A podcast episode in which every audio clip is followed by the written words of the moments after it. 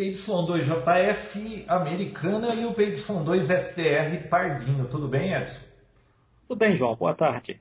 Quanto tempo, hein? Pois é, rapaz. Passaram-se aí mais, mais de duas semanas quase, né? Depois da, da última gravação. Né? E eu acho bom a gente fazer uma, uma revisão né, do, do, das coisas que nós estamos fazendo e relatar aí algumas, algumas modificações que nós estamos fazendo também, que isso vai ser importante para a continuidade, né? Pois é, é, nós não vamos mais fazer via rádio e são várias razões, né? E Edson, você quer explicar por que, que a gente não vai mais fazer via rádio? Bom, eu posso começar com tempestades. Eu acho que nessas duas semanas cinco dias nós abortamos por causa de tempestade no fim de tarde. É, apesar de que essa última semana agora a coisa aliviou um pouco, né? Mas tiveram as tempestades, né?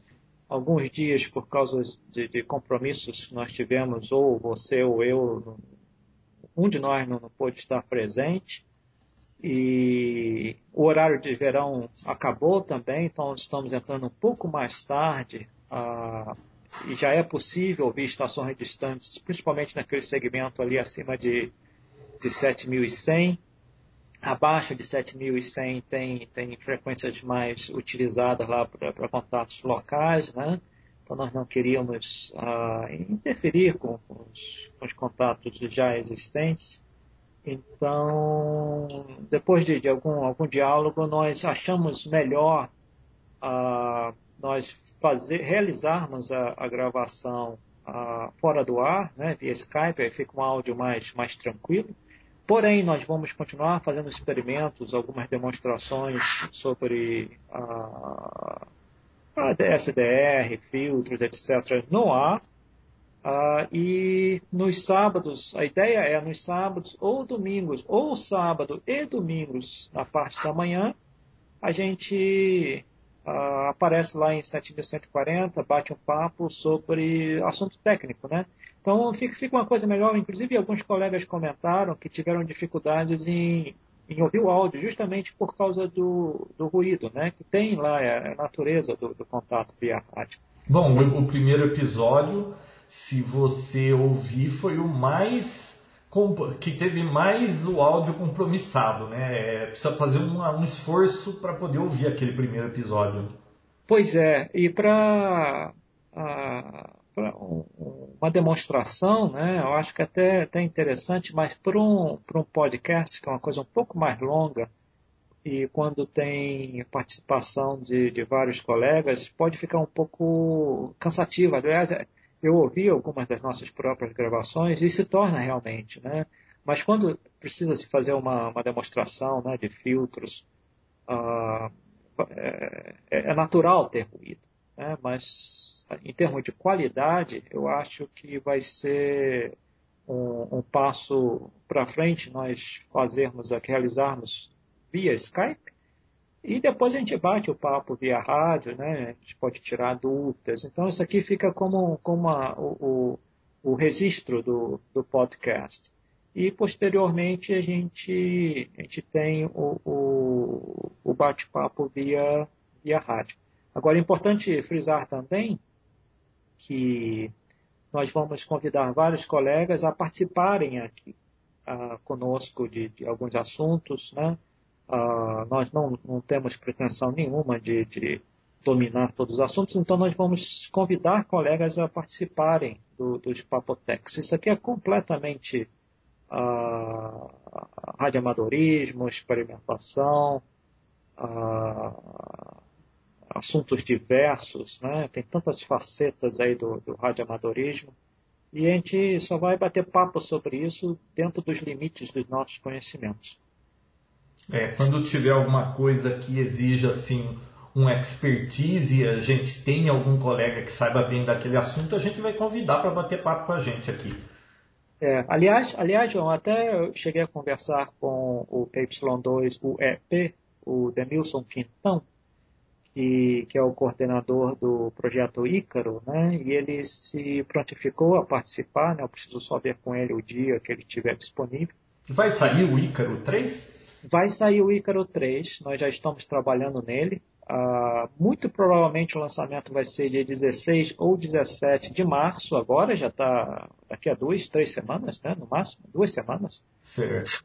Uh, vai ser uma, uma repetição praticamente do Icaro 2, que nós temos um balão uh, à disposição, temos os equipamentos à disposição, e o mais importante, nós temos o NOTAM à disposição também. O que, que é o NOTAM? NOTAM é uma permissão do, da aeronáutica de fazer o lançamento de balão, que você não pode simplesmente lançar, você tem que ter toda uma burocracia de uh, informar, de obter a permissão. Isso tem uma janela. E o Demilson ele vem fazendo vários lançamentos nessa época e dentro da janela ele já terminou os experimentos que ele tinha que fazer e nós temos ainda um, um espaço e ele sugeriu nós fazermos esse lançamento. Então nós vamos lançar um, um repetidor FM uh, de banda cruzada, né, com entrada em 70 centímetros e saída em 2 metros. E vamos lançar também o beacon de CW, mesmo equipamento que nós projetamos e montamos para o lançamento do Bícaro, do, do, do Ícaro 2, né? Nós chamamos Esse de... beacon de CW, é, Bícaro? Isso, na banda de 10 metros. Ah, né? 10 metros a banda, né?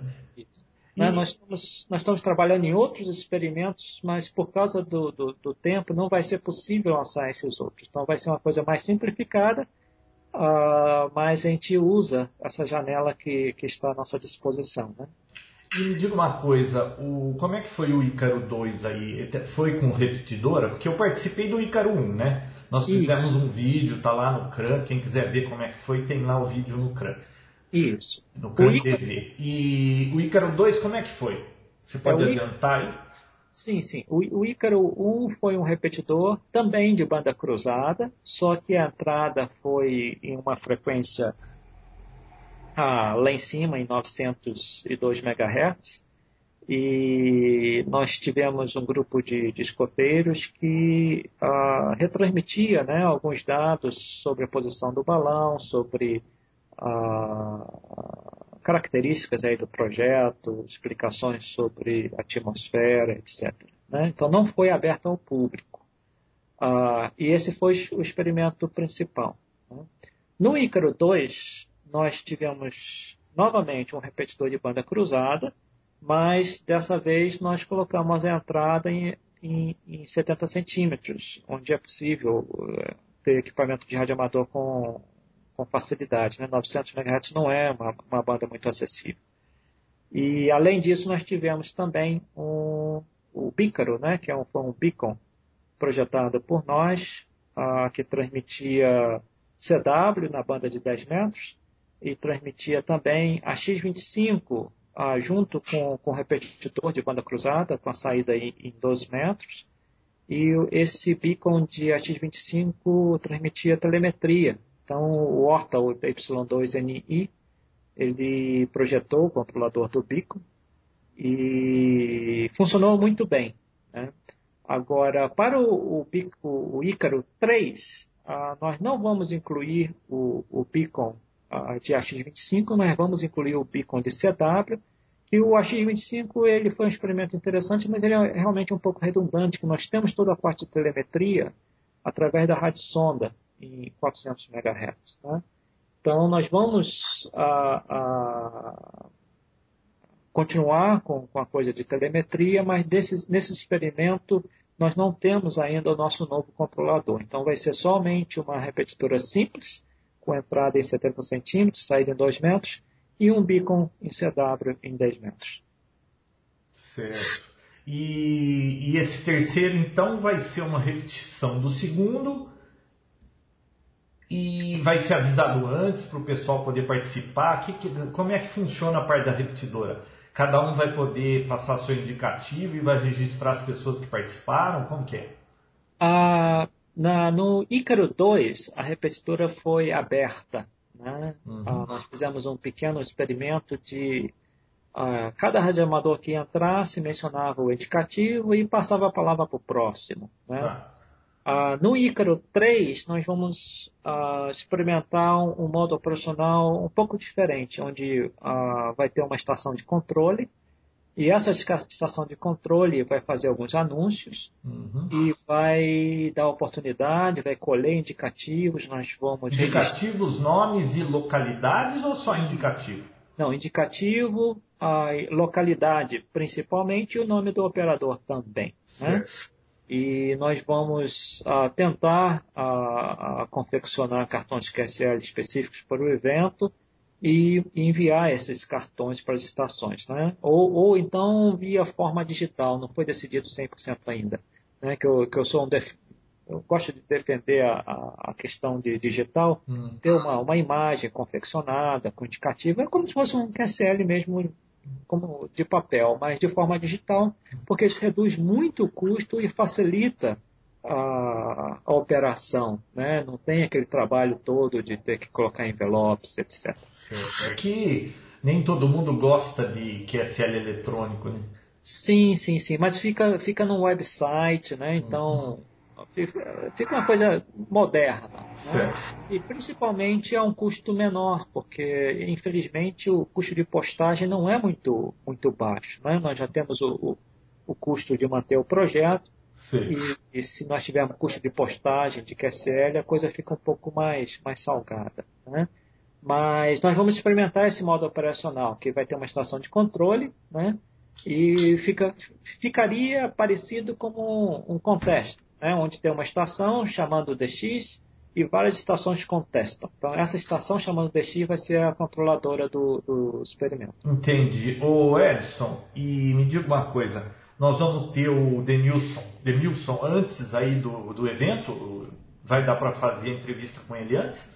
Sim, sim, antes do evento. Eu, nos últimos dias, não falei com ele, há uns três, quatro dias atrás eu cheguei a falar com ele e eu perguntei a ele a disponibilidade. Eu vou ver se, se consigo ah, contactar ele nos próximos dias, mas absolutamente, antes do evento nós vamos fazer isso, né, o, o podcast, e vamos começar a anunciar aí nas várias listas também o evento para atrair participantes. Ah, bacana então. Então aí para semana que vem acho que dá para a gente já adiantar que vai ser uma entrevista então com o Y2 UEP, né? Isso. Outro radioamador que eu contactei e está muito animado, aliás, com, com o podcast do, do Papotec, é o PY1DPU, né, o João Saad.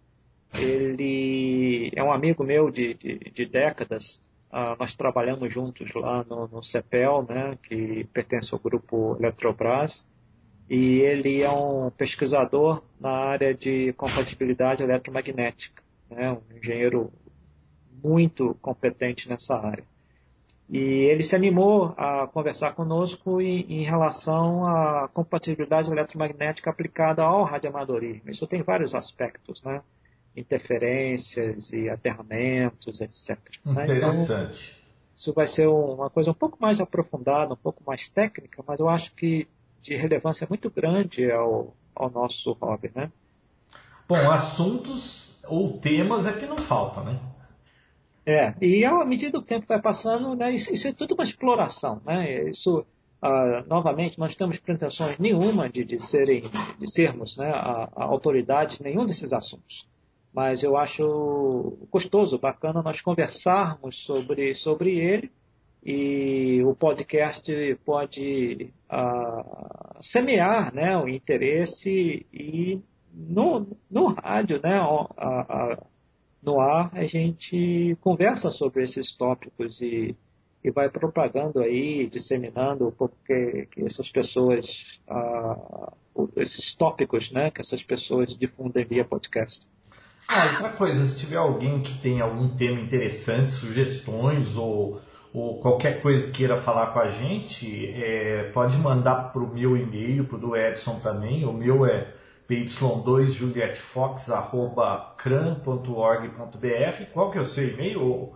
O, o meu é py2sdr.gmail.com a Papa Yankee 2, Sierra Delta Romeo, arroba gmail.com. Então, aí pode mandar sugestão, pergunta, ou então até se tiver alguma especialidade e, e quiser participar, contar pra gente que assunto é, algum assunto que seja do interesse geral, né? Aí a gente faz um programa, alguma coisa assim, né? Combina.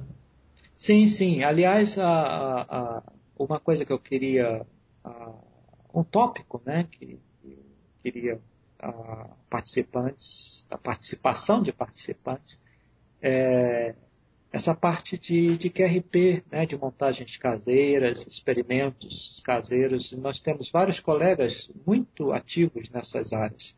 Né? Nós temos também ah, modos digitais, provavelmente o próximo podcast nós vamos conversar sobre isso. Aliás, eu estou entusiasmado com modos digitais. Sem querer, eu estava com o meu rádio aqui e eu esqueci em 5 watts a saída dele, Edson.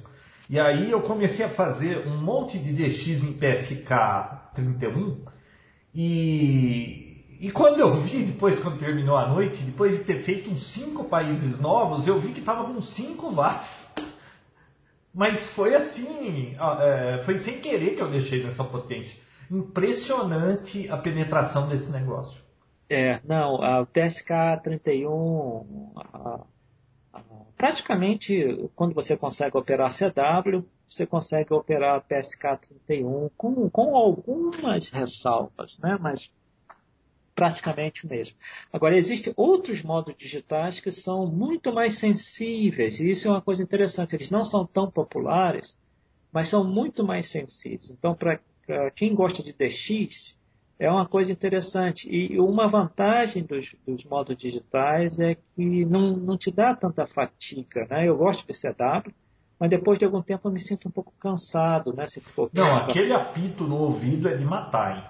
É, né? E o, o, modo digital, o computador está fazendo isso para você. Né? E existem outros modos, além do, do PSK31, uh, que eu já experimentei e é uma coisa fenomenal. Aliás, até mesmo fonia, nós, nós fizemos aquele, aquele experimento outro dia, que eu não me lembro agora, João, eu te copiava aqui com, com alguns miliwatts, né? 500 miliwatts, talvez um pouco menos, e isso demonstra né, que é possível e em PSK31, normalmente eu opero com 5 ou 10 watts, a maior, maior, parte do tempo com 5 watts. E eu tenho feito muito também WSPR, que, que não é um, um, um modo digital para contatos, né, tipo beacon e beacon reverso, e também opero com 5 watts.